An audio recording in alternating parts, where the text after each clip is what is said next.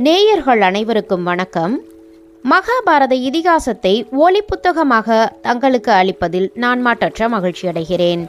அதில் முதன் முதலாக நாம் அறியவிருப்பது வியாசரை பற்றித்தான் மகாபாரத இதிகாசத்தை நமக்காக எழுதி அருளியவர். பரதகண்டம் என பெயர் பெற்றுள்ள இப்புண்ணிய பூமியில் கணக்கற்ற சான்றோர்கள் வடிவெடுத்து வந்திருக்கின்றனர். அவர்களுள் தலை சிறந்தவர் என்று வியாசரை பற்றி பகர வேண்டும். சூரியன் சதா வெளிச்சத்தையும் வெப்பத்தையும் இவ்வையகத்திற்கு வாரி வழங்கிக் கொண்டிருப்பதற்கு நிகராக இம்மண்ணுலகில் வாழ்ந்திருந்த காலமெல்லாம் வியாசர் அறநெறியையும் ஆத்மீக தத்துவத்தையும் சதா எடுத்து வழங்கிய வண்ணமாயிருந்தார். யாண்டும் இருந்து வந்த நான்கு வேதங்களையும் முறையாக வகுத்து வைத்தவர் அவர். பிரம்ம சூத்திரங்கள் என பகரப்பெறுகிற வேதாந்த சூத்திரங்களை உருவாக்கியவர் வியாசர். எல்லை மறுவாத பதினெட்டு புராணங்களையும் இயற்றியவர் வாளறிவு படைத்திருந்த வியாசர். மகாபாரதம் என்னும் இதிகாசத்தை எழுதியவர் வியாசர். அவருடைய நுண்ணறிவுக்கு ஈடு இணை காண முடியாது. ராஜ ரீதியோடு கூடிய உயர வளர்ந்திருந்த உடல் படைத்திருந்தார் வியாசர். அவருடைய முக விலாசத்தினின்று போற்றுதற்குரிய புனிதம் திகழ்ந்து கொண்டிருந்தது. அகன்ற தாமரை கண்கள் அந்த முக விலாசத்துக்கு சோபை தந்தன. அவருடைய சிரசின் மீது தணல் போன்ற ஜடாமுடி திகழ்ந்து கொண்டிருந்தது. தவத்துக்கு உறைவிடம் என்னும் கோட்பாட்டை செக்கச் செவேல் என்று இருந்த அந்த ஜடாமுடி விளக்கி காட்டியது. பராசர முனிவருக்கும் சத்தியவதிக்கும் பிள்ளையாக பிறந்தவர் வியாசர். யமுனை நதியிலிருந்த ஒரு தீவின் கண் அவர் பிறந்து வளர்ந்து வந்தார். இக்காரணத்தாலேயே அவர் துவைபாயனார் என அழைக்கப்பட்டார். தீவில் வசிப்பவர் என்பது அதன் பொருள். அவருடைய மேனி ஒருவாறு கரித்திருந்தது அக்காரணத்தால் அவர் கிருஷ்ணத்வைபாயனார் எனவும் அழைக்கப்பட்டார். பாதராயனர் என்பது அவருக்கு அமைந்திருந்த மற்றொரு பெயராகும். தக்க வயது வந்தபொழுது வியாசர் தம் தாயிடமிருந்து விடைபெற்று கொண்டு தவம் புரிவதற்கும் ஆத்மீக சாதனங்கள் செய்வதற்கும் ஆரண்யத்துக்குள் பிரவேசித்தார்.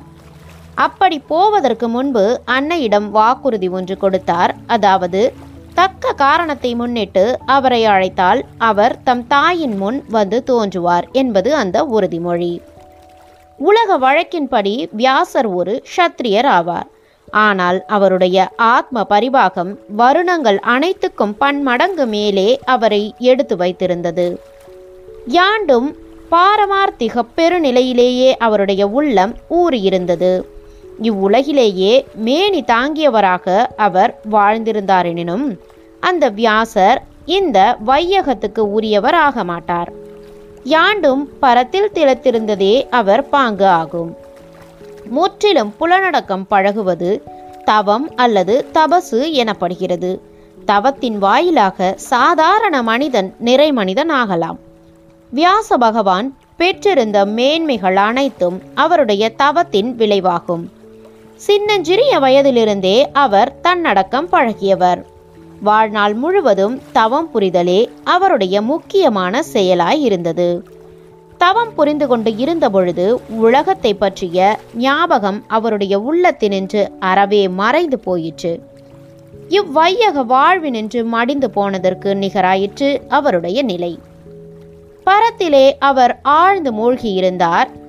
பரநாட்டத்தில் ஆழ்ந்து ஈடுபட்டிருந்ததே அவர் பெருமகனானதற்கு காரணமாயிருந்தது. பாரமார்த்திக பண்பில் அவர் உச்சநலை அடைந்திருந்தார். பல பல நூல்களை அவர் இயற்றியது அவருடைய வாழ்க்கைக்குரிய இரண்டாந்தர செயல் எனலாம். ஆழ்ந்து தவத்தில் ஈடுபடுகிறவனுக்கு என்னென்ன காரியங்களெல்லாம் சாத்தியம் என்பதற்கு வியாசருடைய வாழ்வு எடுத்துக்காட்டாக இலங்குகிறது தவத்தால் மனிதன் எதையும் சாதிக்க வல்லவனாகிறான். இக்கோட்பாடு உண்மையா இல்லையா என்பதை யார் வேண்டுமானாலும் ஆராய்ச்சி செய்து பார்க்கலாம். மானுட வர்க்கத்தை தேவகணமாக மேலோங்கச் செய்வது சாத்தியம். வியாசருடைய குடும்ப பரம்பரையே இவ்வுண்மைக்கு எடுத்துக்காட்டு ஆகிறது. வியாசருடைய தந்தையாகிய பராசரர் ஆழ்ந்த தவத்தில் ஈடுபட்டிருந்தார். அதன் பிறகு சந்தான விருத்தியில் அவர் கருத்தை செலுத்தினார். தந்தை புரிந்த தவத்தின் மேன்மையால் வியாச மகரிஷி தந்தையாகிய பராசர மகரிஷிக்கு மிக்காரானார். வாழையடி வாழையாக வந்த வியாச பகவான் புரிந்த தவமும் மிக மேலானதாகும். ஆத்மீகத் துறையில் தன்னை முற்றிலும் பக்குவப்படுத்தி கொண்ட பிறகே சந்தான விருத்தியில் அவர் கருத்தை செலுத்தினார். அதன் விளைவாக மானுட குலத்திற்கு எடுத்துக்காட்டாக இலங்கிய சுகர் பிறந்தார். சுகப்பிரமம் முற்றிலும் பிரம்மமயமே. மானுடன் ஒருவனிடம் தென்படும் குற்றம் எதையும் சுக பிரம்மத்திடத்திலிருந்து காணவே முடியாது. மானுடன் ஒருவன் உண்டு பண்ணும் நிழல் அவன் உடலை சார்ந்திருப்பது போன்று சுக பிரம்மத்தின் உடல் அவரை சார்ந்திருந்தது. ஆனால் கனப்பொழுதும் தேகாத்ம புத்தி என்னும் உடல் உணர்வை அவர் பெற்றவர் அல்லர். யாண்டும் பிரம்ம போதத்திலேயே அவர் திளைத்திருந்தார். அவர் சன்னிதானத்துக்கு வந்த மற்ற மானுடர் ஆண் பெண் வேற்றுமை அனைத்தையும் அவர் முன்னிலையில் மறந்திருந்தனர். இதுவே அவரிடத்திருந்த தெய்வீக மகிமையாம். சந்தானத்தை மேன்மைப்படுத்த விரும்புகிறவர்களுக்கு வியாச பகவானுடைய வாழ்க்கை முறை முன்மாதிரியாக அமைகிறது. மரம் ஒன்றில் ஆணிவேர் எத்தகைய இடம் பெறுகிறதோ அத்தகைய இடத்தை மகாபாரதம் எனும் இதிகாசத்தில் வியாசர் பெறுகிறார். தாயாதிகளாகிய கௌரவர்களுக்கும் பாண்டவர்களுக்கும் இவர் பாட்டனாராகிறார்.